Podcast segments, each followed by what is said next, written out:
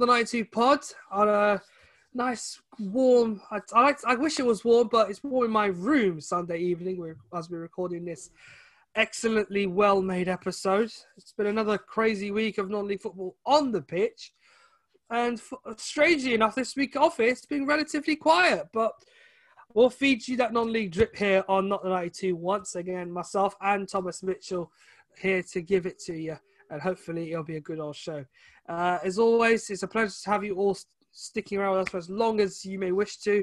And uh, this week, as again, we're happy to bring this pod to you in the circumstances that uh, that we've been seeing in the last couple of weeks. Obviously, it's sad what happened to the teams in the National League North and the South. What we heard uh, last week uh, on Thursday evening that the clubs decided uh, unanimously to curtail the rest of the season set a whirlwind of new situations, such as uh, Dorking appealing the decision, wanting to continue the season, them and 18 clubs following suit on that front. We'll talk about that and more of, of the matters regarding your clubs in the next 45 or so minutes. As always, though, must give a big shout out to Moon Pie for Stranger Living in My Head, our intro song. Big, big shout out to them, and hopefully they're doing okay up in Wheels Scotland. Hopefully they're, they're all doing okay. Great song. Check them out on Spotify on on Apple Music as well. Excellent band. They make great songs. Then hopefully again, hopefully they give us more of that lovely little little band stuff for next season. We may change the theme tune. Who knows? We need to consult our Scottish friend first for that one. The other one is, uh, as always, Faraday Sports. Great kit providers. Make so many kits for non-league teams all around the United Kingdom, and they may have been great partners for us on this show for a long time now. So we appreciate their support too this season. As always, check them out on at on www.faradaysports.co.uk. Uh, and finally, our socials. None, none more so simple. If you want to find out more about non-league football when we go live with these pods and every single show that goes out, if you want to also add anything to the shows, we're more than happy to take them on. Twitter is NT92pod. In on Instagram it's the same, but with the underscore between NT92 and pod. And it's not not not the 92 podcast at gmail.com, something like that. In the description below, you'll see it and you can add your thoughts on our show and what you think we should talk about in the next one. But without further ado, bring in good old Tom Mitchell. How are you doing there, Tom? Yeah, I'm doing very well, thanks. Um, yeah, it'd be good to talk about uh, obviously the action happened this weekend. Uh, in the National League, uh, all the latest news, and of course the big FA Trophy games as well, which uh, talk about a certain goal. We'll leave, we'll leave, we'll leave it more to the time um, when we get around to talk about the FA Trophy. But yeah, it was uh, that, that goal, which I'm sure a lot of fans know on, on about. Uh, mm. That was one of the high, certainly one of the highlights of the weekend. Mm, absolutely, and we have plenty to cover. So let's get cracking straight into it. Let's talk about obviously the fallout from last week's massive news. We, as I said to you last week on this show, we were recording originally a normal show, unaware of what the decision would be from the National League clubs into how they would foresee the rest of the 2020-21 season. Now, ultimately, the results led to the National League deciding unanimously to continue the season, whereas for the teams in the National League North and the South, it wasn't a completely uh, foregone conclusion in terms of the voters cast, but enough votes were cast to favour a curtailment of the season at National League North and South level.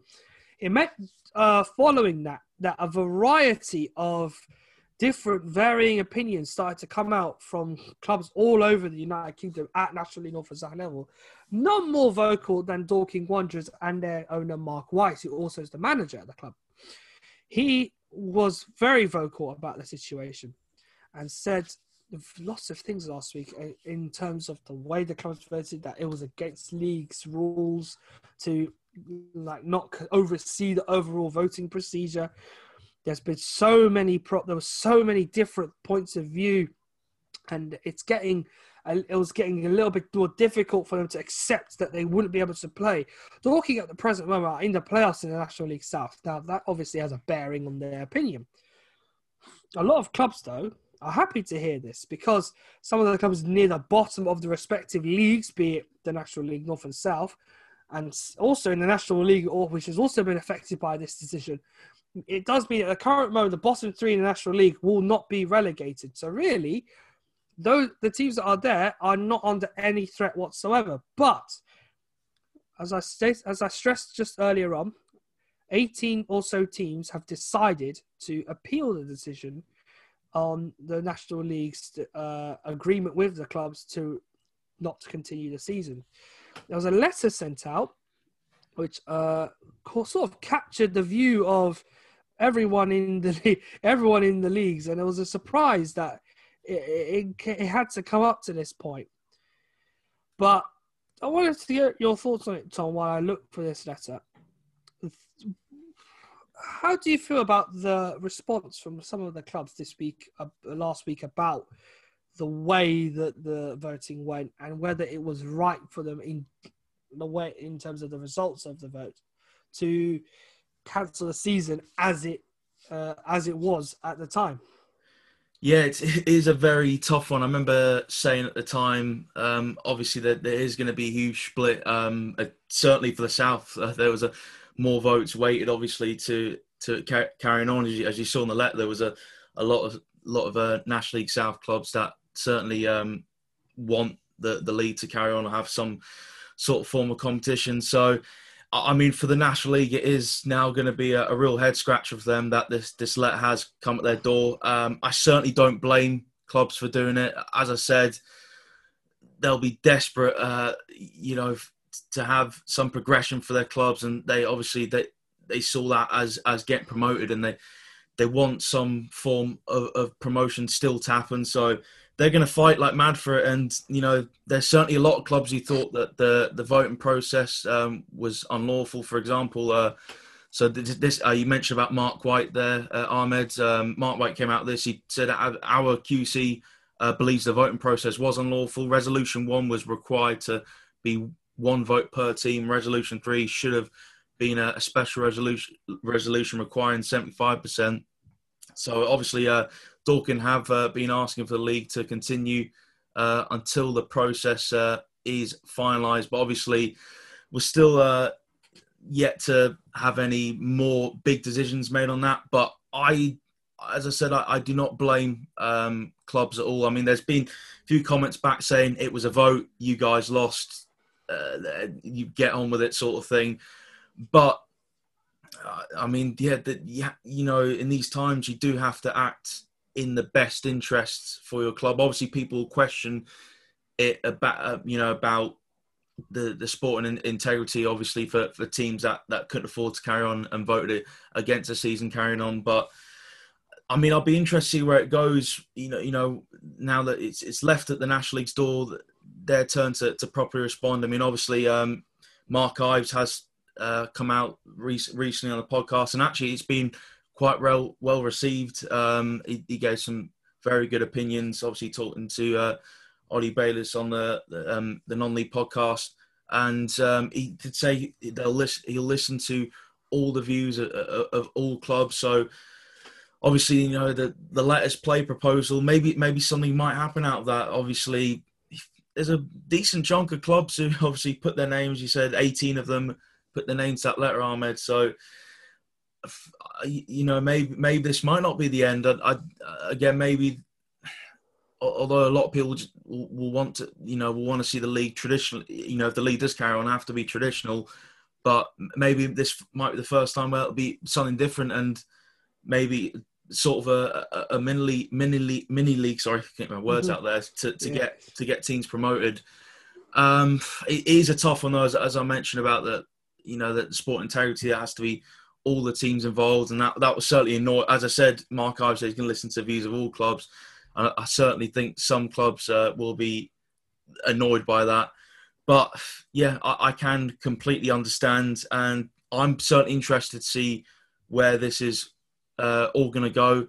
Um, it's I'd still say it's early days yet, and obviously you know Dorking, uh, as we mentioned uh, in, in, our last podcast, knew straight away uh, the night the news came out, Dorking were the first to really uh, express their unhappiness, especially with, with the, the great position they're in to, to you know to, to really go on uh, and, and, win the league. So I think they'll certainly be fighting like mad. And uh, Eastbourne have come out and said on similar lines uh, uh, as well that um, so this was David Blackmore, the Eastbourne Borough Chairman. He says it's our position as the 18 clubs that, that the league has acted against its own uh, constitution and against its own rules of voting, and that the the, the resolutions were actually unlawful. So again, they, they said something on the similar lines of, of Dorking's. So yeah, although Mark Ives has come out and spoken, I still say that it's at the National League's door, and they're going to now listen to what the clubs have got to say, and interesting to see what the next step on that's going to be. Yeah, absolutely. It's an interesting situation. Uh, have, having looked at that letter and the clubs that signed it, there is a strong majority of National League South teams that were present on that letter. You have the anomalies being in the north, the Gloucesters, the Fyldes, Boston, and York. All of those teams, ironically, in the top half of the table, top seven predominantly in the National League North.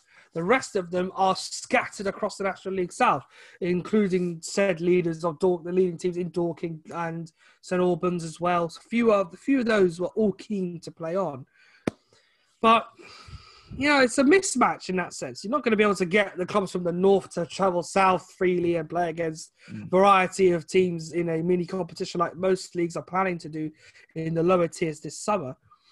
It would be difficult, and again, it's a hard situation to decipher if you're a supporter in, the, in one of those teams. As do you feel if uh, if they do play on, is it the right thing to do because they are still risking, in essence, their financial stability by doing this, or is it in the long term? Could it benefit them if promotion was still included and and, and as all sorts of different, you know, variables and situations to take into consideration it's a hard it's hard to examine it from the point of view uh, of the National League because they say very little. They don't make it so clear to us what their plans are. Only very much yesterday, Mark has made it clear the starts the National League have. But I'm surprised still that they haven't come out and said we're opening our we're opening our doors to everyone and anyone for like clear for like clear responses and uh, you know, for you guys to s- still give us information you want us to hear about the situation because we're not feeling like it's all clear up cleared up just yet. And that's a, that's something I still feel needs to be sorted out. If they are clear with their fans and the people who are really like the chairman, the board members of those clubs, I think we see a much better, a much play, like a much more cleaner plane across all um, across all of the divisions because at the moment it's really just centrally, centrally focused on the sole division that's continuing to go on right now.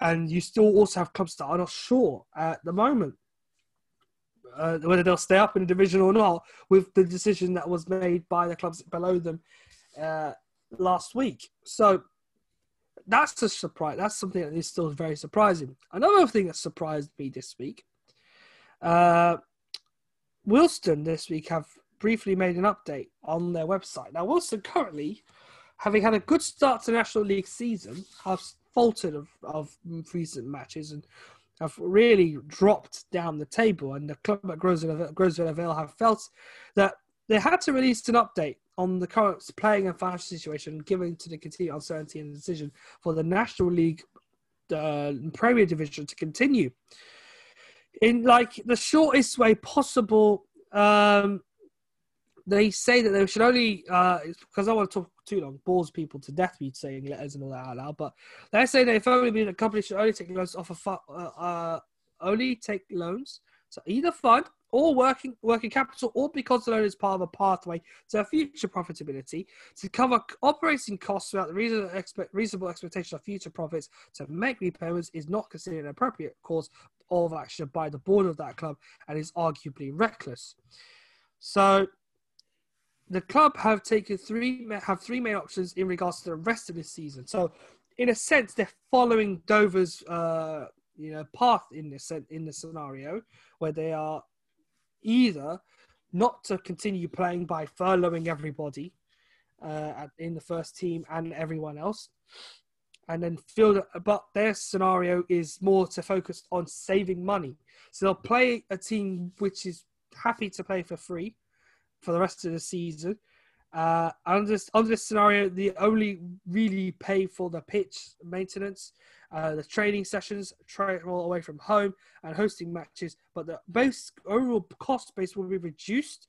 So they'll still. I think they the players don't get paid in the situation. It's very different to the Premier League or such, where you still pay your players. Like last year when we had the lockdown, people were players were still being paid in the Premier League Championship for you know training and all that in their houses while this pandemic raged through the country. Whereas now it's a different situation. Now, obviously, non-league didn't have mu- didn't have much of a, a help there. Everyone was furloughed last year. It's the same thing this year. It is no different. So Wealdstone looked to do that. And their third option, obviously, is to seek permission from the National League not to fill our remaining fixtures on the basis of protecting the well, what is it? On the basis of protecting the future of one of its member clubs. to consider even this, we would require guidance of the National League as to any consequences of this approach. We understand that numbers two and three are ones they are contemplating of have as a proud club and founder member of the National League in its original guise of the Alliance Premier League. Options two and three are highly unpalatable to us. However, unlike option one, they do not risk the future of the club in its current form. They also clearly impact the sporting integrity of non-league football's top tier, especially if this approach is taken by a number of clubs. So they did eventually go with option one, which was to furlough the players and uh, sorry, sorry, continue. Option one, sorry, uh, I read misread it. Option two was the furlough the players. Option one to continue the season with the current playing squad, funded by incurring substantial loans, um, which may have a damaging position, uh, damaging financial position on the club. Just want to make sure. Uh, I'm just making sure I don't misread anything here because you never know with uh, anything. Yeah, so Regressive have had to no, so they're not sorry, they're not taken a loan, but what they have done is they have had to furlough a small number of the players they have in the squad, simply because we cannot continue to maintain a full playing squad with little or no income. So I apologise for that. They have furloughed a number of players at the club. So evidence of this was now that I'm comparing the statement to last the last match that Wealdstone played was the previous Saturday again. Uh, was the previous Saturday against Sutton, where they still had a few of those players in the team. This week, a number of those players were not available, and ultimately they were beaten. So, Tom, talking on that matter, it's not good to hear that, especially for a team that were recently promoted from the National League South as champions, especially.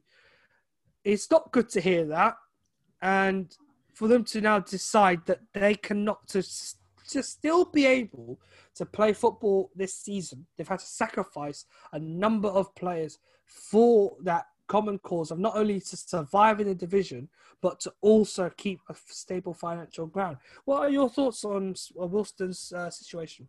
Yeah, I, I, to be honest, Ahmed, I find it very, very sad. And uh, again, I've said this a number of times, but you know, for the league to carry on, some clubs are, you know, clubs are being put in this really unfortunate position where they're having to do stuff like that. And some people may look at it as, as like the, you know, again, I've mentioned this phrase, sport and integrity, but you know, people look at, you know, a win against Wealdstone. What would that mean for, you know, winning against Wealdstone previously in the season where they, you know, would have been at full strength. But uh, again, I, I completely agree with Wealdstone's stance. You have to do what's right for the clubs uh, you know, for, for, for your club. And you know, it, in these tough circumstances, I don't blame them at all uh, for for what they've done. Um, it, would be extremely sad for for the players because they have to sit on the sidelines, you know, thinking, I wish I could be out my club here. But obviously, from a financial point of view, you know, the, the club are doing the right thing. So, yeah, it's it, it's an extremely tough situation.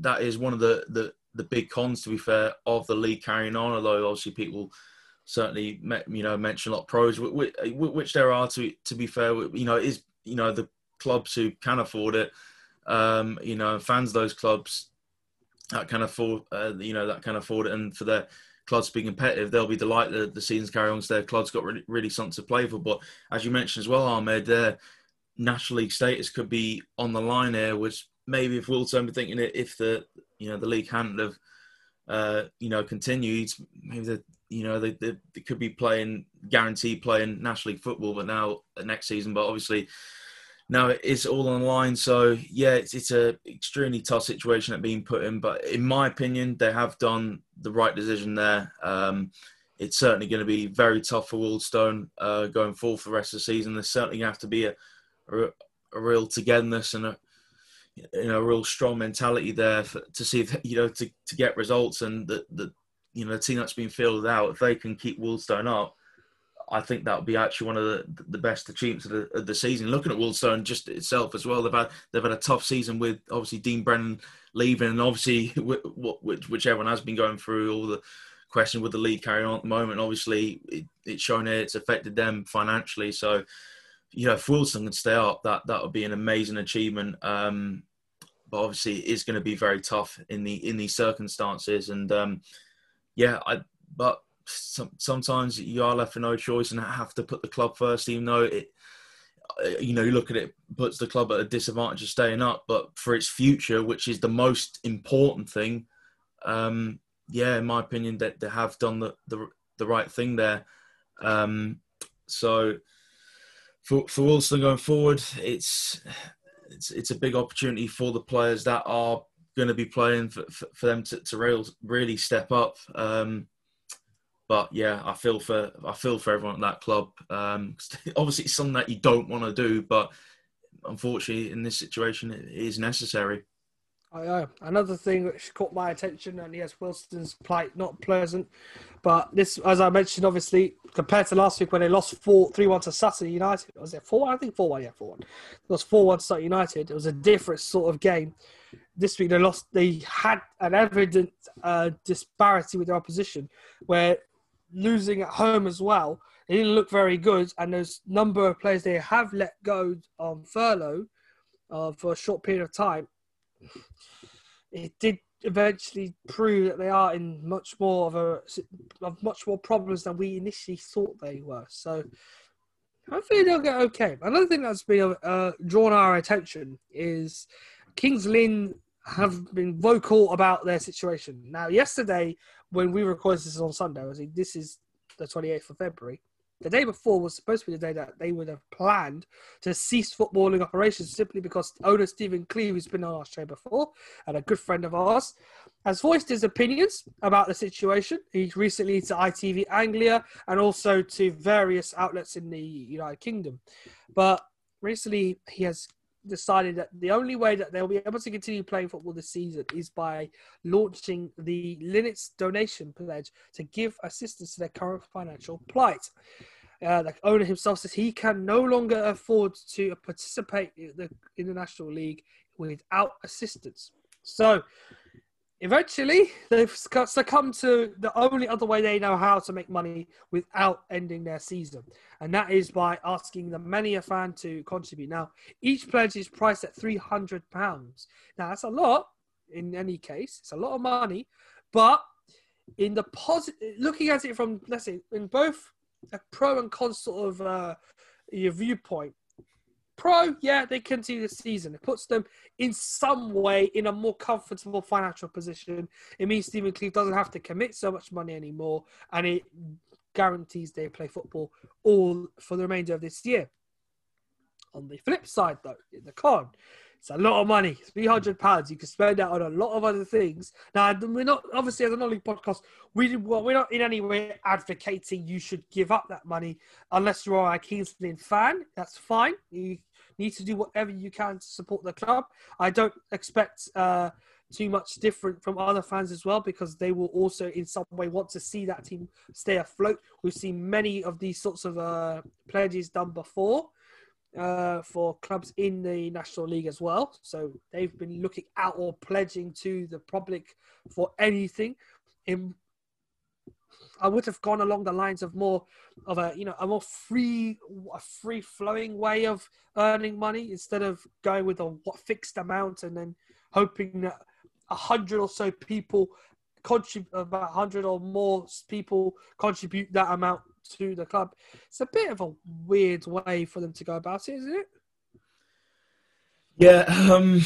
I, again, I I do agree there, Ahmed, that maybe I suppose in, in hindsight it's been a few days since they've released that. Maybe they think should we maybe released it differently? But I think if I put my you know if I put myself in the shoes of Stephen Cleeve, he's making it very clear. I mean, that's a lot of money, but he's making it very clear this is what we need. Um, I suppose you, can look at from the, the point of view something's better than nothing. They maybe should have just done yeah a free flowing, pay what you can. Um, but yeah, again, he, I suppose it, it maybe attacked as well. He's making it very clear to National League. Well, this is what fans, you know, for me, for me doing this, this is what the the, the price, the, the, price, you know, the amount of money that we we need to survive. Um, it, again, I I'd compare it to obviously with Wealdstone. It's not a situation where you know clubs are, are being put in a position where they you know they feel like they have no choice but to do something they they really don't want to do. But well, it's I, I'm really caught in the middle of this this one to be honest, um, because on the other hand, it, sometimes you do have to take risks and maybe go with stuff this and just hope that fans do come together. And obviously, Kings Lynn fans are, are extremely passionate and they're, they're a club that is moving in the right the right direction. Um, which again, they're fully more annoyed that they haven't had the, the help because I'm sure Kings Lynn feel like they, they, they really can survive. But obviously, they feel like with the league continuing like continuing like this, they'll be in an extremely weak position. Um, but I mean, if if this does work, it's a masterstroke for, from Stephen Cleeve. But I think you'll know himself. It is a risk, but sometimes, yeah, you maybe have to go with stuff for this and, and hope it works. But three hundred pounds is a, is a lot of money. Fans love their football clubs, but also in, in these times those fans have their own lives as well, and I'm sure you know pe- people will be thinking of money a lot dur- during this time, um, and yeah, that that that's a that's a lot of money to give up. I, again, it's another one of those situations where I, I think time will tell whether this has been a success or not. I think it's obviously it's only just been you know launched this week. Um, I hope it does go well for Kings Lynn but again, it's example. You know, it's it's shown the league up that yeah. Again, in 2021, clubs are having to do you know non-league clubs and uh, non-league clubs in, in the top non-league division uh, as well are, are having to do this. It again, it really does show the National League and the DCMS up. To be honest, but I I I really wish Kings Lynn well with this. I, I am praying it, it, it does work, but yeah, it, it, I'll be. I won't be surprised, to be fair, if a lot of fans say uh, we want to support the club any way we can, but 300 quid is a bit too much. Maybe you know fans will go to Stephen Cleeve and say we can give you know this amount of money. Will, will, will this help? Maybe maybe you know fans liaison with Stephen Cleeve more. Uh, you know, you know, fans liaison with Stephen Cleeve about this. Maybe that yeah, they, they can come together and have some resolution. Maybe they, they can put together enough money for it to carry on at, you know, people putting in different prices. I'm, I, am not sure. It's a, it's extremely tough situation for, for Kings Lynn um, to be in at the moment. Mm-hmm. I'm just looking at their like the, the site where they've put the pledge on. There's no gauge, so we don't know how much they've made so far, which is a bit of a surprise. But I can understand a little bit as to why they've done that. But one of the pledges, the early pledges for the club, is actually one of the Norwich City associate directors, Kevin Dack. I believe he used to play for them, I'm not sure. But he said uh, the following As a Norwich City supporter and a general football fan of 50 years, it is very frustrating to view the challenges faced by Kings Lynn Town and other similar community football clubs in the face of the pandemic. In general, I would have hoped that the football or in a wider sense or and all the government would have resolved the issues. Community football clubs are a vital resource which we must seek to protect. In that spirit, he is happy to produce to make a £300 pledge and a contribution to their fundraising initiative, as well as wishing them in their bid to retain their recently achieved National League status. So, Kevin Dack, one of the established names in the Norwich City uh, structure, made a pledge. So it's clear to see that even yeah, at this point, champ- a championship club are happy to su- support in some way. If it's just one person, that is even surprised. It's, it's good. That one person from a championship club is happy to give money from his own pocket to support the club. I'd love to see if the local, if Norwich generally can aid them in some way, not financially, but in like a way where they can, you know, try and give them moral support or anything like that to just help them keep going. Because Anglian football hasn't seen much success. Norwich and Ipswich are really the two big teams in that area. And then you look around, there isn't much else. Bowers and Pitsea are near the south of that area. There's not much. They very often have big games every once in a while. They had one in the. They have hashtag United playing there that gets a crowd normally. There's also there's also, I think, in and around the area, I think closer to the Anglia region was Southend, but they're a football league club. We don't call it Anglia. That's close to London and Anglia, damn it. But in that area, predominantly, there are very few clubs. And those three really dominate that area. And if anything, Ipswich are the most successful club in that in in the Anglian region, having won an FA Cup, a FA Cup in their time under the late Bobby Robson. Uh, he, it will resonate with Tom as Bobby was the manager of Newcastle for a long time. But um, the I should have said sir, so Sir Bobby Robson. Uh, yeah, uh, it was. It, it's a very you know bland area in terms of football, the Anglian region. So I think for Kings Lynn this is a big deal, and it would matter a lot if any if if if at best as many fans can pledge, was then great. But as Tom suggested, you're better safe if a fan wants to pledge anything, doesn't matter how much, let them pledge it because you don't know how much you can make. Maybe even it could exceed how much you could have you would have assumed to earn if you hadn't gone with a stuck amount of money to, from the get go. So it's interesting, but you kind of want you kind of wished for more.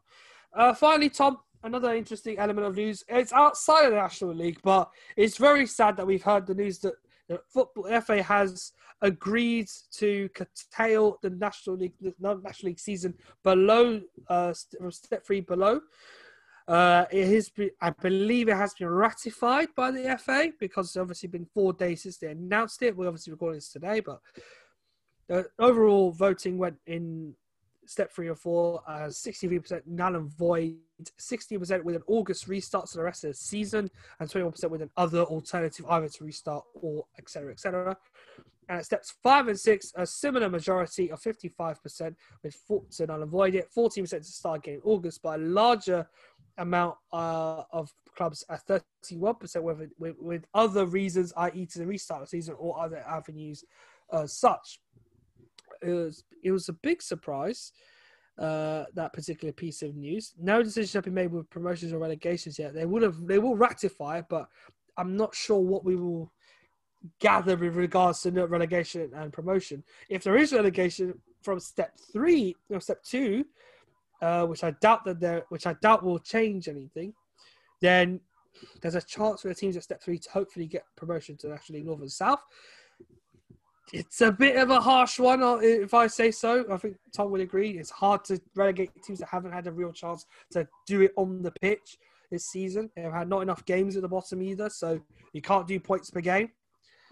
But in terms of set three or six, I don't know how many. There's not been as many games uh, there as well. Uh, compared to the National League One, I think it's been about 15, 16, 17 games for some have played up to 19 in step four as well. I've seen a few tables there. Sad to hear it, Tom. Again, it's, it's not looking good, but we said this previously with the roadmap obviously being laid out by Boris Johnson last week in regards to how we're getting back to normal from uh, the 8th of March onwards. Every five weeks, we have a new uh, a new step out of lockdown with different restrictions being lifted. How do you view this particular piece of news? I felt it's been inevitable for, for some while. Um, I think a lot of people I've seen thought they're surprised that the, announcement was made actually at this time. I thought the announcement for steps three and six uh, not continue would have been made a lot earlier and has left the clubs in, in the dark a bit. Although obviously I think the clubs are known deep down that um, them steps aren't going to be continuing. But I think we, we spoke about this on the last podcast. Um, for me, obviously, the May the seventeenth is is the date uh, they're hoping that fans can come back for. Obviously, a lot's been made about you know, when they come back for the, the Premier League games and, and, test events. But obviously, we're thinking of the, the non-league perspective, and I, I think once that is done, I, we the friendlies for me, um, we mentioned this quite a bit. They're very important now. Um, I, I, think that the best way to go forward is um, for friendlies to, to be organised, um, local clubs to, to help to help each other out. Um, and I, I, think also for, for clubs that will that will give the players um, a, longer preseason than than usual. Um, obviously, the humongous break they're going to be have they're going to have coming up, and big decisions are going to have to be made by clubs um, in in the steps to, to three leagues of who, who's going to who's going to come in maybe for next season. But obviously, I think what's going to be high on the agenda is who's maybe going to have to go. There's maybe going to have to be a bit of cost cutting. But for yeah, the, the, minute fans are allowed back in, I think they'll certainly be looking to make the most of them and hold events at clubs. And obviously, as I mentioned, um, you know, hold friendlies. I think obviously big reason that'll help financially for for people just come through the gates. Every little is, is going to help at, at, this time. But obviously, from the football side of things as well, for, for yeah, for the, for the players to you know to, to get going and to, to get to, to get that preseason going and to, to you know to get some game time. So it is very sad though. At the same time, maybe there, were some fans that had faint hopes, maybe things continuing. But um, you know, for example, uh, just looking at the Isthmian League, they've ruled out a secondary competition for the season. There was a vice chairman, Craig Johnson, non-league paper said, yeah, the, um, the Isthmian League has decided against. They'll, they'll not be running a, a, League Cup type of event, which obviously we spoke about earlier. That that's what the National League North and South clubs uh, may be looking to do.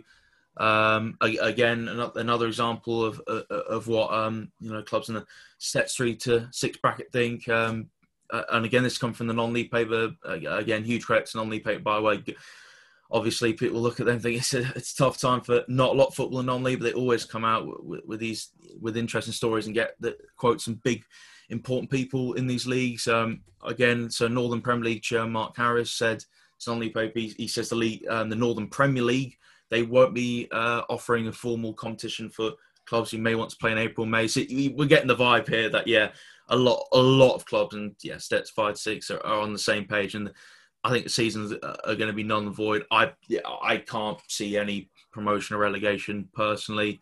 Um, I mean, that's obviously that yeah, still has still needs ratifying. There's still going to be some communication between the National League, uh, North North and South, North and South, and you know the, the clubs below that. But I I, I expect um, for the decisions to be ratified and you know, for, for Leeds non-void, which is a huge disappointment. Obviously, I, I mentioned actually, you mentioned Hashtag United. Obviously, one of you know the more well-known clubs for obvious reasons with Spencer Owen's online presence, and he's he obviously it was a few months ago came out and said on BBC Radio Five Live, he says the leagues you know this season, last season should have been joined together because clubs felt there was a very good chance that uh, again the season be null and void, and here we are, season be null and void.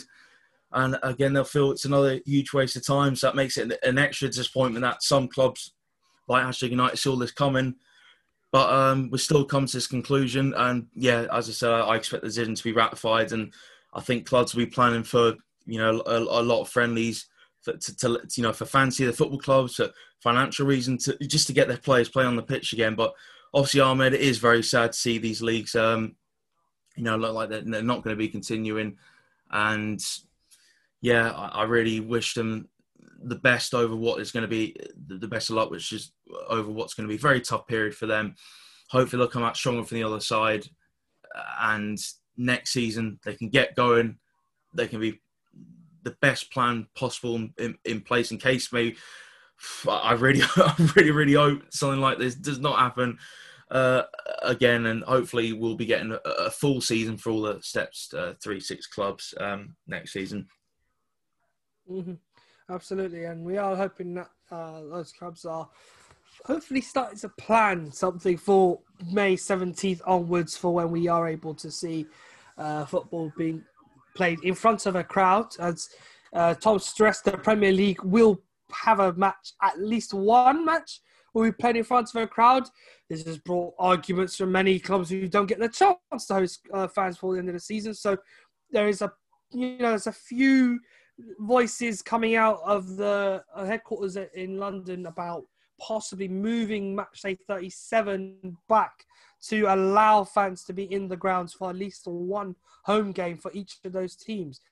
So we're not sure. I'm not sure about that. I mean, personally, we all would love to see our respected teams, no matter who we support, at a game before the end of the season. But like I said on Tom stressed last week, the best bet you're going to get to see football this season won't be in the Premier League.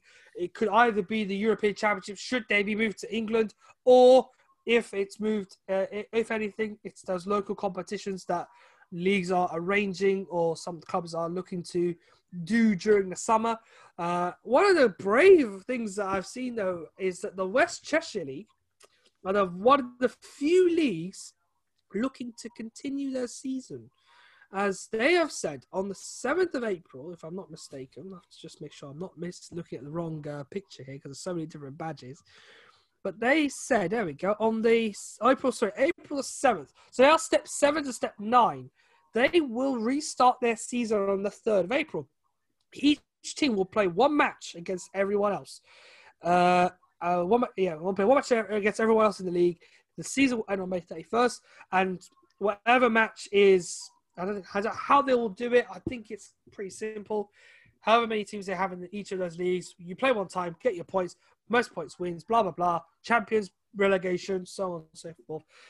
That's the plan for them.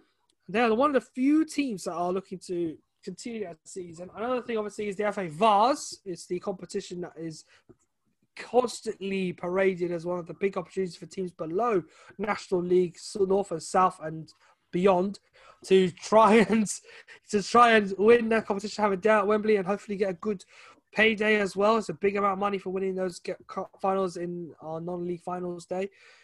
Was we're hoping they they're hoping to continue that competition from April. So clubs who are still in that competition are now being instructed to start training ahead of those particular matches. And I believe behind closed doors, friendlies are being played to encourage teams who are in the competitions, I think, or maybe even if they can arrange a local team to come together. Hopefully, they will stay COVID negative and all that to come over and play a game. So, here's hoping those friendlies keep those clubs going and they get some you know some game time opportunities to keep fitness up before they play that uh, the restart of that competition because the FA do need a winner. We are I do behind the scenes believe there will be a double double finals day. So the Vase, I believe, was curtailed, but the trophy will continue. So there'll be a winner for the 2020 trophy soon. Harrogate obviously need to have a free weekend to do that, as they are in the final and they are meeting Concord Rangers. Concord are knocked out this year's tournament, so we're still hoping that there's something for them to play for, and there's still, as I said, good money involved in winning that game. So if Concord's season doesn't continue, all their hopes will now pin on that game against Harrogate being their one source of financial income. If they win that game, great. If they don't, then alas, you get the loser's money, but it's not as lucrative, and that's something to be said there. There's that, and there's also the final of this year's Vase Trophy as well that should happen in and amongst that. So it might be a busy weekend sometime when the season either ends or in between the international break. We're not sure. We're going to see what the FA do though in regards to the 2020 final for the FA Trophy and this year's final for the FA Trophy and FA Vase. Beyond that, we have one big, one more big bit of news, and Halifax deciding to take a loan out. It's something we didn't expect to happen. Halifax, who last week beat Torquay United in the FA in, in the I say FA Trophy for a second in the league in front of the BT Sport cameras in a dramatic fashion, winning three two uh, at Plainmoor. A fantastic force from Pete Wild's side, but unfortunately, off the pitch this season, they have taken the extremely difficult decision to and the only route available to them to take a low cost loan from Sports England. Uh, this is of this of course is the last resort given we've been debt free since 2008 and does not and does not sit comfortably at all with those at the club at the boardroom level. So. Uh, I don't know what to say, Tom. It's not something we were hoping to hear this year.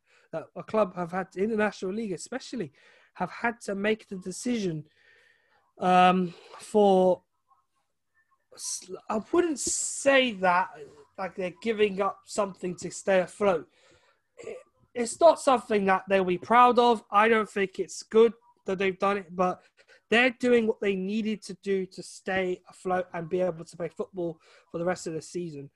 Um, well, it's it's not as as fans we feel like the, the clubs are more or less in some form united in the sense that they don't want to fall into this trap, but for some it gets to the point where their palms get sweaty and they feel a little bit like they can no longer do what they feel is right, uh, and they have to go against the grain. Someone had to go against the grain at some point.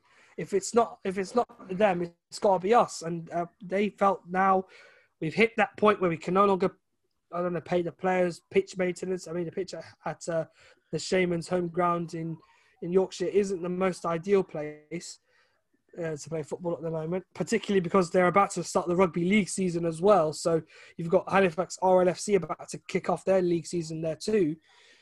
It's a whole whirlwind of problems, Tom. But for them to make this decision is a big one.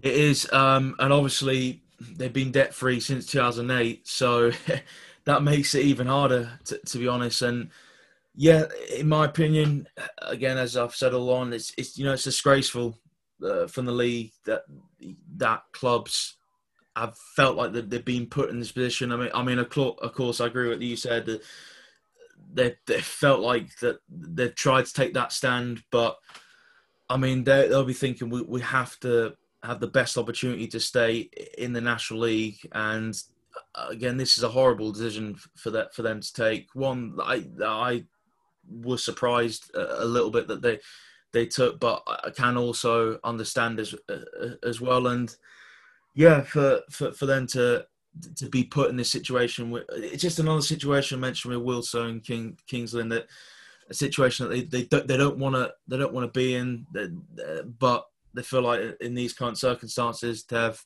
no no choice at all.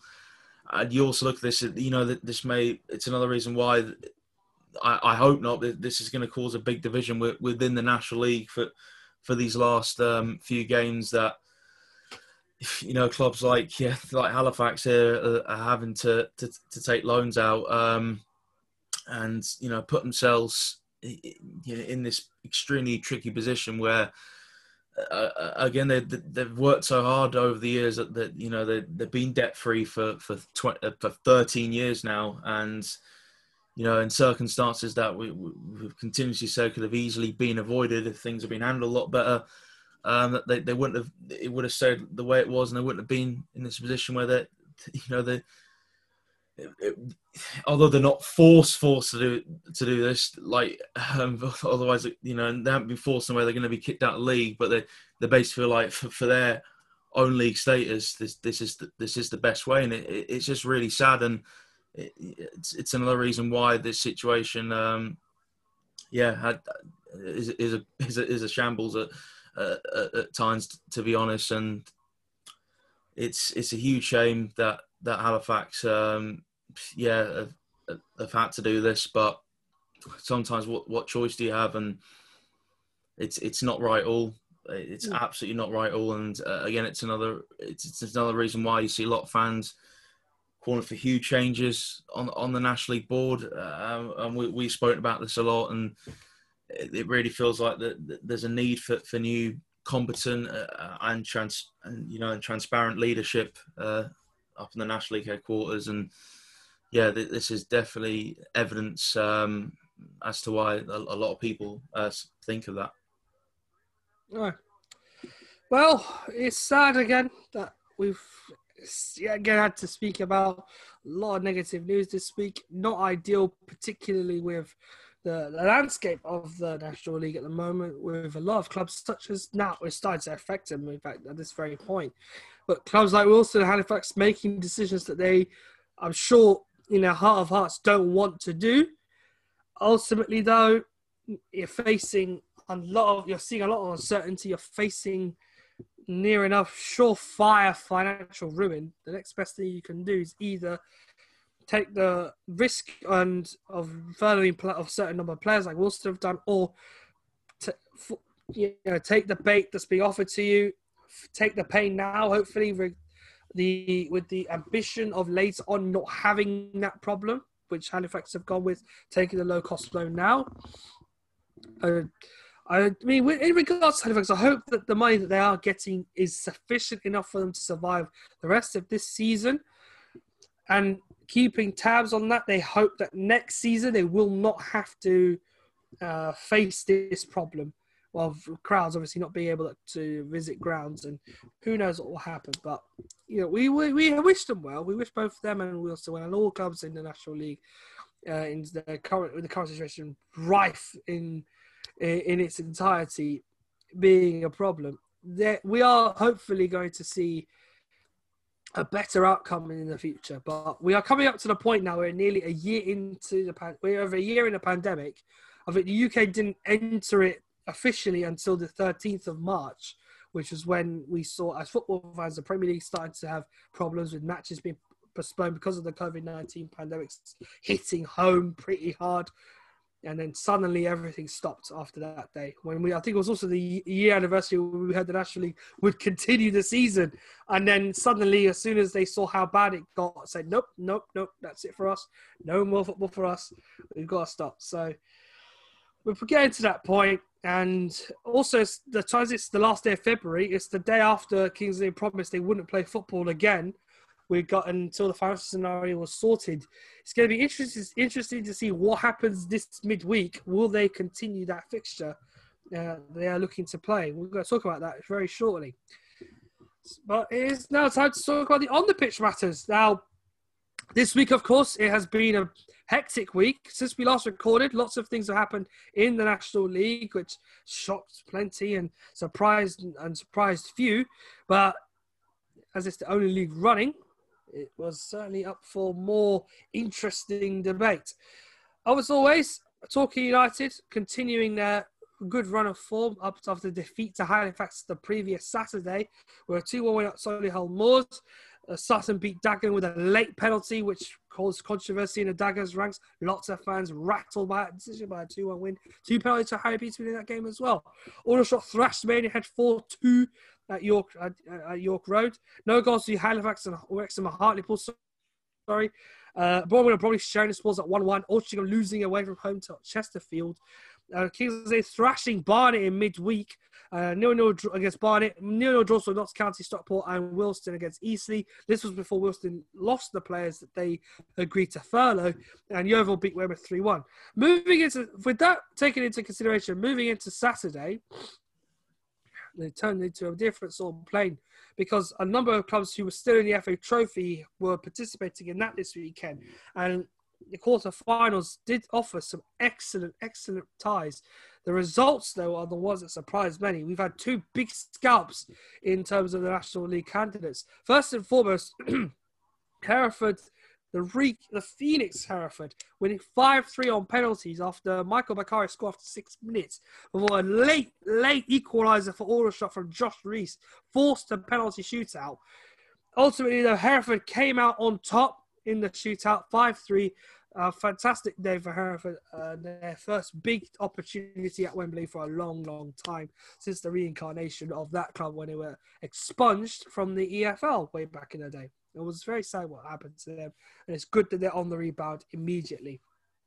The other surprise is that the Hornchurch train is still running. It's still going strong yet again knocking out National League opposition for the third time in the FA Trophy. This time away from home to Darlington. A 2 1 victory up in the north with, a, with two goals from Nash and Higgins to secure the win. Enrico Sosa pulled one back for Darlington. Ultimately, though, Will Hatfield's red card made life harder for the home team. And Hornchurch, yet again, pulling off a miracle in the FA Trophy, are through to, I believe it's the first time they've to the semi finals of this competition. So, big shout out to them and a well done uh, to AFC Hornchurch. We'll try and, for next week's show, to get thoughts from their camp on their victory. Notts County found it hard at the beginning against Oxford City, an own goal through Ty- Tyler Golden. Golden I said golden for a second. He scored an own goal, but it wasn't golden in the 26th minute to open the scoring for Oxford City. But a fantastic comeback from Notts County, fronted by Elisha Sam, who scored, as the commentator of Notts County described it, as a contender for the Puskas Award. A ball from the left hand side drilled into the box, and Elisha Sam, who was face was facing uh, had his back to goal on a swivel, had his leg up in the air, and turned on a swivel to, while turning on a swivel, shot and volleyed it over the keeper, Ben Jasinski, into the top of the net. In one of the finest goals you've ever seen, it's hit over 2 million views on Twitter and has had numerous major platforms shouting it out. It is a dare foresight, clear, a clear, a great goal as any, and he deserves the plaudits he's getting here as the man from Notts County. Big goal. That made it 2 1 after equalising the 49th minute. It was the goal that captured the game, really, because Oxford never recovered. Jimmy Knowles, though, secured the win for the home side with a third and a fantastic victory Notts County as they get another opportunity to get to the semi finals through to the semi finals again of the FA Trophy, and a shot at Wembley gets ever closer. But the big result of the weekend Woking, who knocked out second place Sutton in the last round of the FA Trophy, have only gone and done it again. Another 1 0 win against Torquay United. The uh, Jamal Loza goal in the 37th minute. Malachi Napa did the hard work on the wing, juking past the player, chipping it in towards Loza, who found himself in the penalty area, sliding it past the keeper to make it 1 0 in the 37th minute. It was enough for Woking, who, like they did against Sutton, put a dogged defensive display against Torquay United side, who I I'm, I'm very sure played a great, I'm sure would have had better if they'd taken a couple of their chances, particularly a couple from Billy Waters and Lemmy Evans in that game. But ultimately, a huge opportunity for Woking to now win their fourth FA trophy, the first and the first one in over 25 years. Semi-finals will be drawn on Monday. We'll bring it. We'll bring you uh, our views on that in the next pod which we hope to be, which we hope to release on Friday. It's a bit delayed this week with all this nonsense going on with the National League, etc., etc. So we'll bring you more thoughts on the draw for that on Friday. But huge results and big congratulations to all the teams who won, particularly to Hereford and Hornchurch, who each now have one big opportunity left before they make it to Wembley Stadium. And uh, we wish them particularly all the best. Obviously, not the scouting, not county working, not county lineage, They've won this competition before, but Woking the perennial winners who've won it three times, three times in four years in the mid '90s, will look to now make it their first in over 20 years. Before we get Tom's thoughts on those results, we're going to quickly breeze through the National League. As I mentioned, because of the the teams in the FA Trophy, matches were postponed for that reason. No COVID, thankfully. So we're happy to hear that all clubs are on a clean bill of health and a rest this weekend. But the league picture still had a few twists, uh, to, twists and turns to make before we get to the midweek fixtures. Boreham Wood against Solihull Moors ended 2 2. Tshimanga Marias in the goals. Alex Godder scored in within 40 seconds in that game. Uh, but the quick turnaround from Boreham Wood before, before half time from Tshimanga from the spot. Marias on the, in the second half, seven minutes in, to make it 2 1 for the home side. But Adam Rooney, who's very rarely, sco- really rarely see him on the pitch for Solihull, but he scored for the Birmingham side from the spot in the 59th minute. Parity remained until Mitch Hancox got sent off in the 89th minute. There was a crazy answer, a crazy fight going on over there. But share the points there. Great points for Bromley as they won 3 1 at home. Two goals from Michael Cheek and and one from Joseph Kizzy, uh, all, con- all but condemned Altrincham to a 3 1 defeat. Jake Malt scored uh, in the 36th minute 2 0 down to narrow the deficit, but Kizzy made sure uh, in fact, he equalised before Kizzy made it 2 1. And then Cheek scored from the penalty spot a mad three minutes for Bromley to secure the points. Altrincham pretty much dented their their hopes there after that. They did have, however, a red card at home side after Chris Bush was sent off towards the end of the game, meaning he'll miss their South London derby against Sutton United, and he's been an influential player for them in those games. So, bit of a loss for Swiss side there. KSA, we were spoken spoken about their financial scenario earlier on. Big, big result for them at home against Weymouth, having uh, six points at the bottom of the league. Opening goal scored by Andrew Dallas after 13 minutes. Tyler Denton equalised after 29. Andrew Robertson pulled pulled the away side in front for a in the half hour mark. While Cameron King equalised five minutes later, no goals in the second half, and that game remained that way up to the very end. So points were shared a big, big loss of big opportunity for Weymouth to close the gap missed for them as Kings didn't get a point further away from, from the relegation zone. Chesterfield went to Stockport and had a bad day up in in the Lancashire region, losing 2 0. James Jennings, Alex Reid with the goals. uh, bad, uh, somewhat still recovering from their period off with the COVID 19 pandemic and having sacrificed their FA Trophy spot for it. But nevertheless, a big result for Stockport as they're hoping to stay in the hunt for promotion. As I mentioned, Wealdstone in midweek had a decent result, but this uh, decent result against Eastleigh drawing nil nil. But this was a point before they said they would furlough some of their players. Evidently, that's what happened, uh, as they eventually succumbed to a 4 1 thrashing by Wrexham. Two of the goals from Kwame Thomas in the 46th and 68th minute, and Luke Young and Dio Angus goals as well, helping them to a 4 1 win. The other cell sent off. That was all after Wealdstone took the lead through Danny Parish at the 34th minute, and they held that till half time. But the four goals for Wrexham was too much for Wealdstone to handle. The side did get sent off for a second yellow card in that game. But again, big result for Wrexham, and their next fixture is against second place Sutton United. A huge game in front of the BT cameras, that one. Yeovil versus Dagenham. Dagenham already feeling the injustice of losing to Sutton in midweek. Have beat, beaten again by a late winner this time from Tom Knowles. Callum Reynolds was sent off a few minutes early after picking up two yellow cards in three minutes to put the away side out to 10 men. Tom Mills profited from that with the last minute winner to secure Yeovil three crucial points. The late kickoff on in front of the BT Sport cameras saw Hartlepool United continue their excellent home winning winning run at home with a 1 0 win thanks to Luke Armstrong scoring the 32nd minute against Barnet. Barnet put a dogged display in, but ultimately again coming away with nothing. Story of their season, unfortunately. So uh, with all that taken into account, the table looks like this. With Torquay not playing this weekend and Sutton also off because obviously that game would have been against Macclesfield and Macclesfield obviously expunged from the league. Neither of the top two played this weekend, but they'll get opportunities in midweek to uh, make impact on the table as it looks. Because third place Hartlepool have now gone level on points with Sutton, but remain nine goals worse off to the London team, with Stockport County three points behind them in fourth. Wrexham's win has now propelled them to fifth place, with Eastleigh creeping behind them in sixth. Seventh is County, who didn't play this weekend, but they all have the opportunity to play in midweek against Kings Lynn Town. Should the game go ahead, we are obviously not sure whether Kings Lynn would make the effort to travel or not. That is pending further update tomorrow from their Twitter feed. So Notts County, however, will hope that game continues on Tuesday night so they have the chance to close the gap on the teams above them. Boreham Wood themselves, though, having had two consecutive draws following their win at Altrincham in the Cup last Saturday, have now dropped back out of the, of the promotion uh, playoff hunt, with probably moving up a couple of spots as well, going three unbeaten now with their win at home on, sat- on Saturday afternoon. Aldershot didn't play, so they'll be looking to didn't play, having been knocked out of the FA Trophy. So they'll be looking to make headways on that when they go to Notts County on Saturday. They don't get to play midweek. Maidenhead, Yeovil, Solihull, Moors, and Halifax are holding mid-table. Yeovil's recovery starts to look a lot better now as they get ever clearer of the relegation. So they're now 12 points clear of the bottom three. Chesterfield's defeat has kept them within touching distance of the teams who are sort of trying to skip relegation in Woking and Dagenham. Uh, Wealdstone, obviously defeated by Wrexham on Saturday, are now three points above the red line, with Kings Lynn a point further back with the game in hand.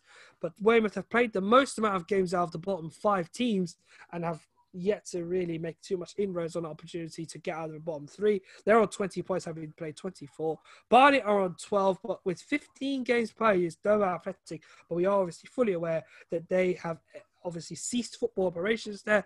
There is now a question whether their results will be expunged and the points that have been picked up by teams in that in that league are to be replaced with uh, are to be replaced and I think either removed from records or replaced. I don't know what they're going to do with that, but we'll find out sooner rather than later.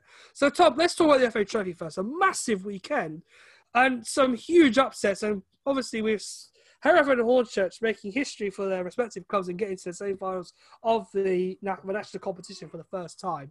How big is it for those clubs, especially when they have no football played? There's no guarantee at all they'll play football this season.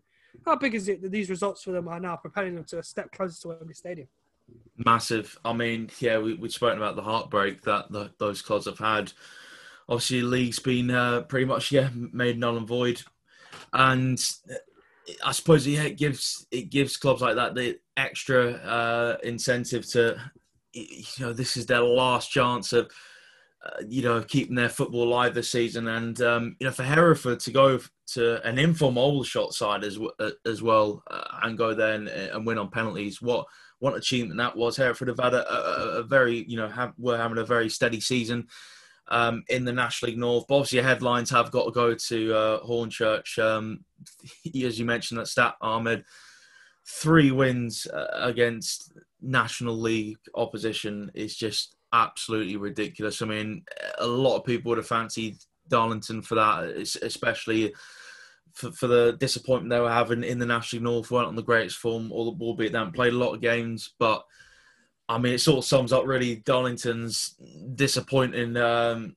season. You know, of little that there has been. It's it's certainly been extremely disappointing. But take nothing away from AFC Hornchurch. What a win and what a feeling for Sam Higgins to to go and bag that penalty. Obviously, it was a huge it was a huge blow for them um, when uh, Souza scored on the um, in the stoppage time of the first half. But you know, fair play, pull themselves together, and what a brave second half performance um, AFC Hornchurch put in.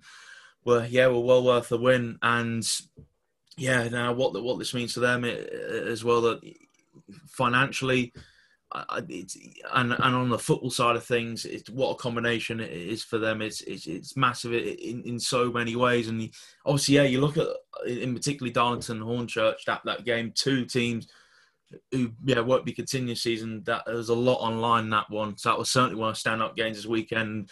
For AFC Hornchurch, yeah, to, to go and win that, what what a huge win and you know, for, for clubs like that to go to go marching on to the semi-finals, we, as you mentioned, Ahmed, it's it's been a torrid period um, in, in Hereford's history pretty recently, but this looks like now a club that's steadily on the rise, and they would think now what a boost it would be for them to, to go and win uh, the FA Trophy this season and to bring that into um, when the National League North, um, you know, starts again next season. So there's a lot online, but for them, obviously, I, think if you're looking for if you looking at it, looking at it from a neutral point of view, AFC Hornchurch, because they're the lowest ranked side in it, I think there'll be a lot. I don't think anything personal unless you are a rival, um, unless you're a rival club to, to one of the, the, the clubs that are still in it. But um, AFC Hornchurch, I think, will be a lot of people's pick to.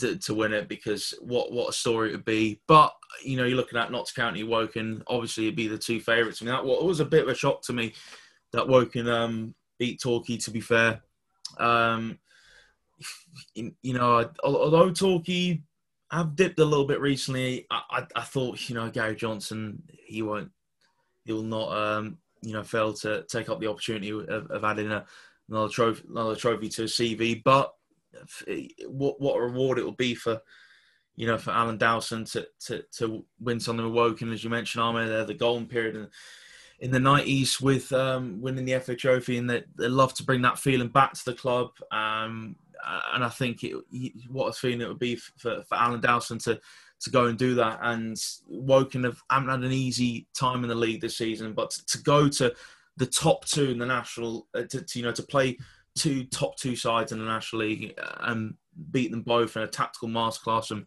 from Alan Dowson, huge, huge credit and obviously, you know, not Notts County, a brave effort from Oxford City.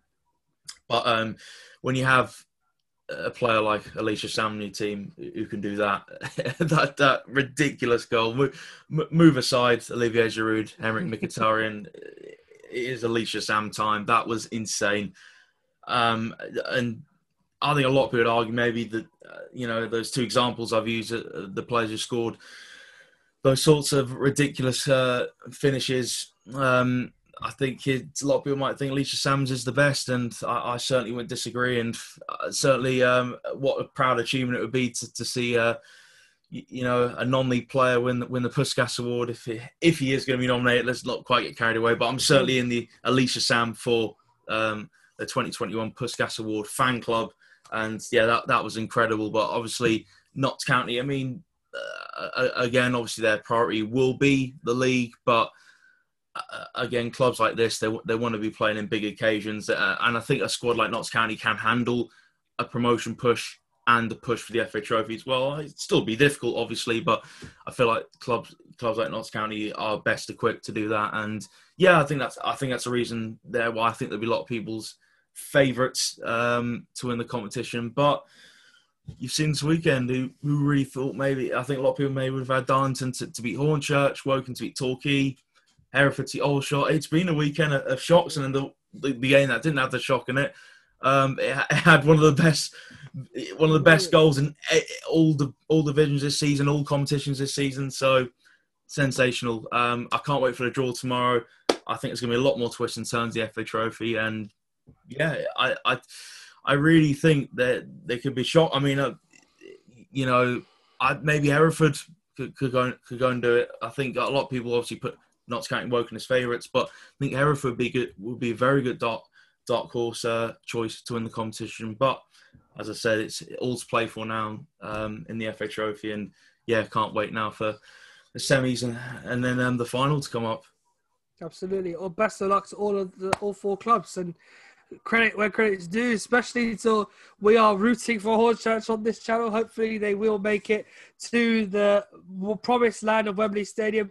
Never often do you see this sort of like effort put in by a side who have literally got nothing to play for. They are not playing their football at all this season. So this is their last avenue of hope in in terms of kicking a ball this year, and they've knocked out three National League teams in the process of getting to this stage. It tells you how challenging uh, how challenging the situation is. But for them to not have to focus too much on it, dwell on it for too long, and win these games against sides like them is fantastic. So credit where credit's due. Well done to them and to Hereford as well of National League North. They're keeping that National League North flag flying high and proud for good old Tom, who's got not much to cheer for, I'm afraid, in terms of National League North. So then the last side he can really keep a, a good eye on. So all the best to the Terriers there too.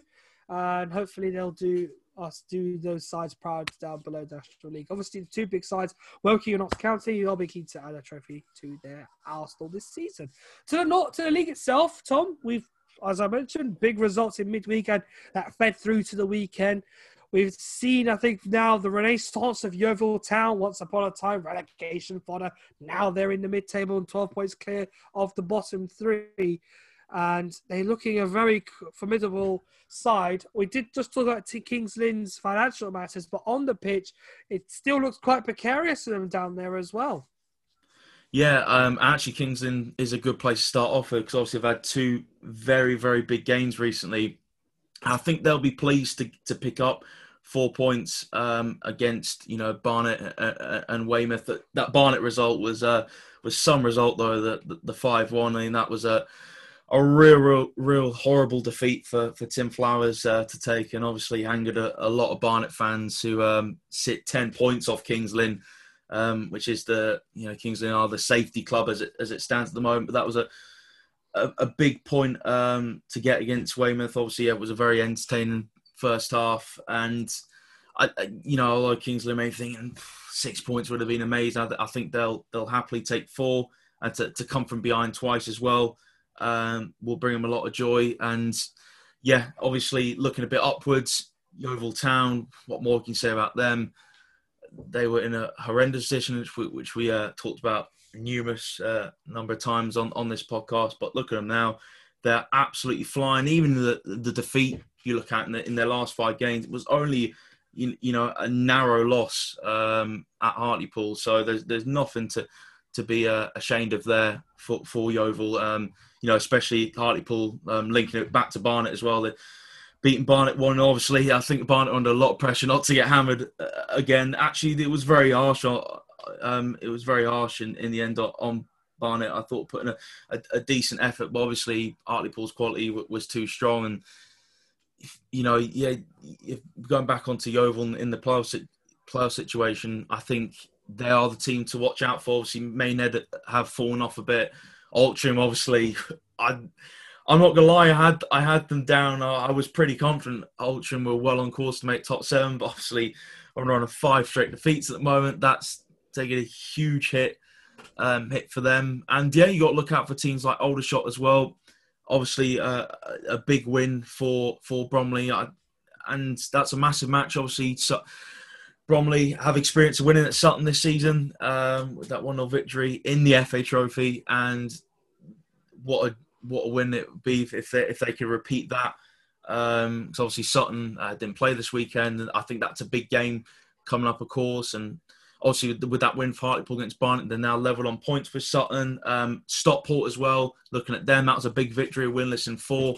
Um, before that, this uh, huge victory against Chesterfield and it was a big second half for us. Obviously, Chesterfield, I sort of put them in the little same bracket as Yeovil, struggling at the start of the season, but you know, really, really picking up. Obviously, two wins coming into the Stockport game, but obviously Stockport ground them down the second half in the end. Alex Reid seeing that one off. Um, so that you know, for, for, Stockport, that still keeps their hopes alive um, for that top spot. Um, obviously, they played the same amount of games as Torquay Hartlepool have. But yeah, uh, you look at Wrexham, uh, though. I mean, I mean, great for them to to get back to winning ways uh, against Wealdstone. So I, I, think Wrexham, Wrexham and Eastleigh. I, I, look at them just hovering above Notts County. There uh, again, another two teams to watch out for. Obviously, he didn't play this weekend, but um, yeah, I, I, think some some really important wins actually for the likes of Stockport, Wrexham, and Hartlepool to to keep. Uh, their hopes alive, putting keeping that pressure on Talking Sutton, who have really cemented themselves that that top two. And as I mentioned, Sutton Bromley is going to be a a massive game. Obviously, where um, you know, for for someone like Notts County, you may be hovering, maybe got little faint hopes because of the amount of games they played. Obviously, you said Ahmed, they're still waiting to find out if they they're going to play Kings Lynn. I mean, hopefully uh, that game um, can be on um, coming up for them, but yeah, I, I, think looking at the, the fixtures, Sutton Bromley's a standout. I mean, Barnet, who, who do need the points, they're coming up against Yeovil side on form. That's really a team you do not want to play. So, I mean, if Barnet can beat Yeovil, that would be a, that would be a huge, huge win for uh, Barnet. But um, again, I think it's it's, it's a big big midweek as, as well for the, the likes of of Hartlepool. Um, again, they're level on points to Sutton. So if Sutton were to slip up against Bromley, that would give a big chance for Hartlepool to, to get themselves in front. Obviously, though, Halifax do have um, that winning feeling against sides uh, up the top end of the table. Um, you know, we've beaten Torquay recently. So, yeah, I, am looking at it. It's going to be a, a very, very uh, interesting week coming up. And again, you look at Wealdstone with, their current situation uh, as well. If that game, obviously, um, if Wealdstone still fine to continue um, against a Boreham Wood side, I think Boreham Wood desperately need a win. Obviously, a couple of draws be disappointing for them, so they'll be looking to, to keep that pressure on Notts County, make sure they stay in front of and Aldershot, who would be waiting to get past them. So that again, that's a, that's a big game for Boreham Wood um, coming up uh, at Wealdstone. So yeah, another big week uh, in the National League on its way, and I, I, think you know maybe looking at some some more twists and turns. If maybe Torquay and Sutton were to were to slip up, and that that could let Hartlepool in. So and, and again that you're looking from the Boreham Wood to I would say down to Yeovil there teams uh, and probably Solihull as well, possibly if they can get their form back up. Teams that you could certainly see keep themselves in that playoff mix. So, yeah, still uh, all to play for. But uh, you know, I certainly look at EC and Yeovil there. Big teams look out for, um, along with Wrexham. And again, just going lastly back onto Sutton there on a run of four straight wins. Um, so the big die match against Bromley, I'd say that's certainly the the standout fixture coming up because of what's at stake. And obviously, Bromley's goal difference is quite important, in my opinion, as well. Only two behind Notts County. So, again, if there'll be slip up for Notts County uh, and Boreham Wood, that would that would certainly let Bromley in to, to get themselves in that top seven. So, yeah, all to play for at Gander Green Lane. That's certainly going to be the, the big fixtures to watch uh, coming up this week. Absolutely huge game for Sutton and Bromley, which has implications at both ends of the playoff hunt for Sutton is a huge chance, as you mentioned, Tom, because Torquay not playing this week. So that will help not only narrow the gap to a point should they get over Bromley, but that puts even more pressure on Torquay United, who don't play for for a while actually until they meet Hartlepool on the Saturday mm. when Sutton hosts Wrexham, who are also in form wow. and had a fantastic turnaround. So those two games are huge. The three o'clock kickoff, I believe, but it'll be Torquay against Hartlepool before Sutton meet Wrexham in front of the BT cameras. So that will be a huge game on Saturday night. A blind on what happens this week in Sutton's two of three consecutive home games uh, against Sutton uh, for Sutton against Wilt against Wrexham, Bromley, and uh, Yeovil, which is the following midweek.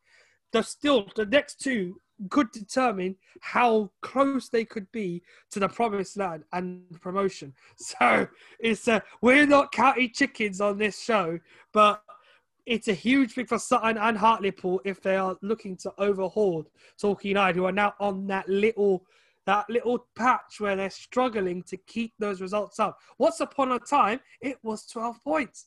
Now it's three. Now it's nearly three. It's yeah, and you know, yeah, and if you're looking at Hartlepool, if they can get that win at Halifax, that takes them on to, to 46, one point behind Torquay. Hartlepool could be above Torquay by the weekend, and then if Sutton were to do the business, though, um, Torquay could be down in, in, in third place. I, uh, this is the biggest week in the National League so far. I mean, obviously, that's going to be said about it when you come into the back end, to maybe to more towards of how the league's going to form every week. It's going to be bigger and bigger. But obviously, so far, clearly, you know, we're talking Hartlepool uh, and Sutton Wrexham meeting on the same day. And again, I talk about a Wrexham side who have won throughout their last five. Uh, you know, they can go to, to, to Sutton and win. It, it, could be a situation where Sutton have the chance to go top, and then Wrexham would, would, would steal in there, then maybe end up closing, yeah, a, point in on Sutton. It could be a mad week. So I'm I'm buzzing for it, and you know I can't wait to talk about uh, those games on the podcast. I, am pretty sure they're they're going to be some exciting. I'm expecting them to be exciting games, of course, with, with some caginess to them, but I think the quality in both sides. I, I'm expecting to, expecting to see some high quality competitive games, um, especially you know Sutton Rex in front of the BT cameras. Both then clubs are, are certainly going to want to put on the show. And again, as I mentioned, that if, if Sutton can do the business uh, against Bromley, and there's a slip up from Torquay against Hartlepool. That that's the beauty of the kickoff times as well. Sutton will know if there's a chance that they could end the day top. Maybe again, it's kickoff times like that. Maybe the psychological effect.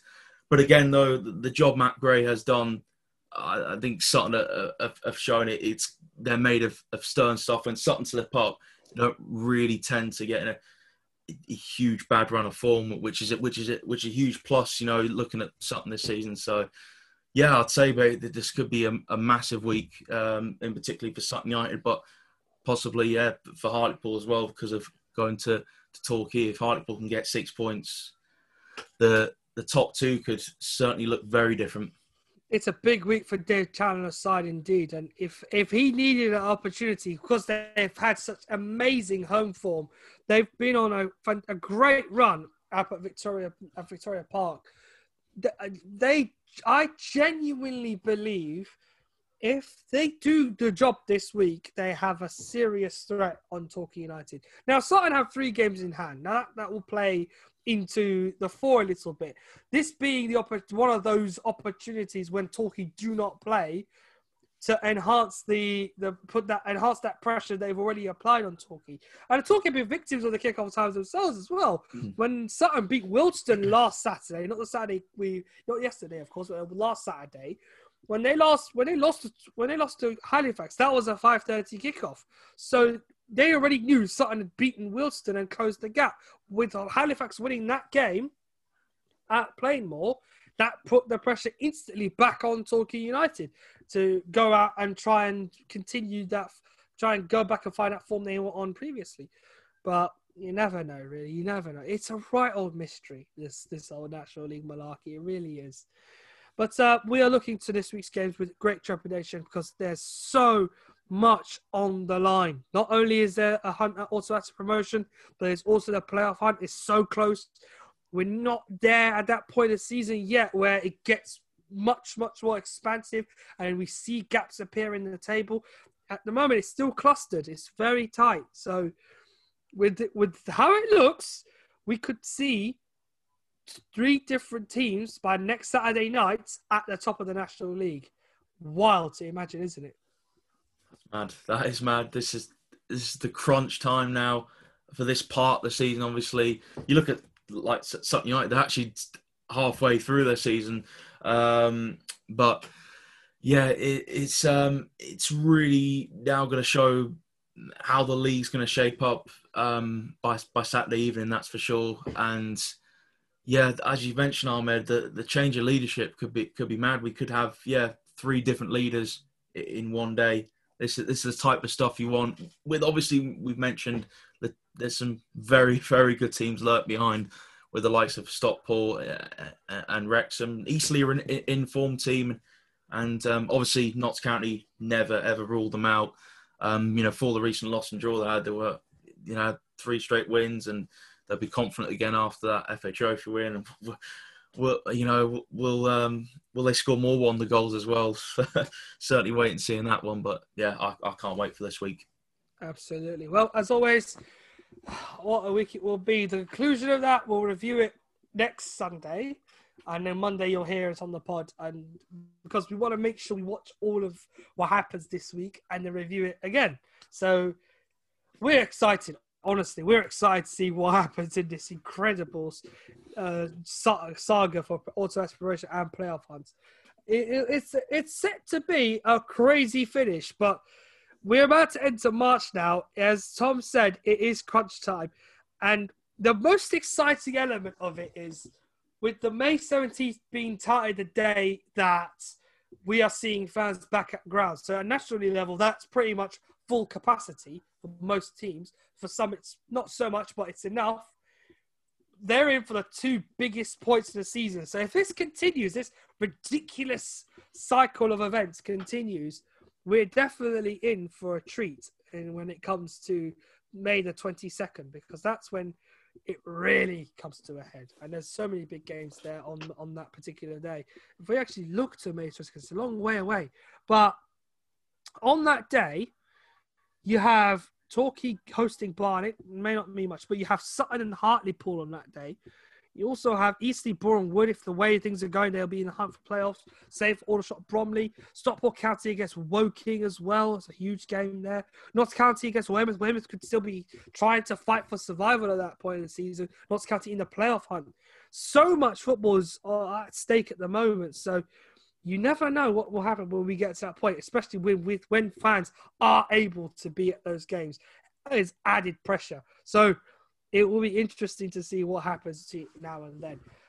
But yes, that's that's pretty much it for me and Tom. We have to obviously nominate our star of the week. I don't think we have a problem with giving Elijah Sam the award this week for that Puskas Award goal. Yeah, pretty much walks that one for me. Uh, yeah, I think uh, we'll uh, both comfortably uh, agree on that one. Some goal, wow, that's fantastic. I was speechless when I first saw that incredible. Well, Elijah Sam of Notts County, it's a small award, but it's the least we can offer in a pandemic like this. Otherwise, we give you a nice big fat certificate that says you are the 92 Star of the Week.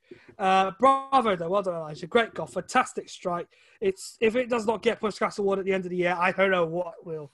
But is I'm sure there'll be a fair few good ones in a higher level, but that cannot be topped. Absolutely cannot be topped. So props to him. Well done, Elijah of not Elijah Notts County, winning our Star of the Week award. But for me and Tom, that's enough for this week. Appreciate you sticking with us for the absolute hobby waddle that is our non-league podcast. We've done our best to cover as many parameters as possible for you, and hopefully, Nick, with the way things are looking this week in the National League, especially, the hunt for promotion is getting ever more exciting with the narrowing of the gap between Torquay and everyone else in the hunt. With three games in hand, Sutton are looking to overhaul them in the table, and they've got a great chance of doing that against uh, local rivals Bromley for a huge, huge game in front of the BT cameras on Saturday night against Re- newly taken over Wrexham, who are in incredible form. And Wrexham don't have a good record at Gander Green Lane, but they might want to break that trend if they want to stay in the playoff race. As for Hartlepool, it's a real chance for them to continue, to continue their excellent home form by going on the road with it as well. It's a huge chance there as they meet Torquay next Saturday uh, before Sutton play against Wrexham.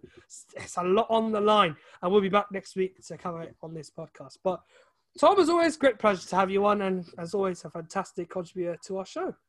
Cheers, Ahmed. Always enjoyed it with you. Nice one, nice one, nice one. As always, everyone, take care. We've been it's been great bringing it to you. Uh, if you don't know now, now you know. Until the next one, guys, follow us on the Twitter, on the socials. As we stressed in the beginning of the show, on Twitter, it's NT92pod. If you are on Instagram, it's the underscore between NT92 and pod. And then it's not the 92 podcast at gmail.com for any more queries and thoughts on this show. Until the next one, everyone, stay safe out there and keep tabs locked on our socials for more. Until then, ta-ra, ta everyone.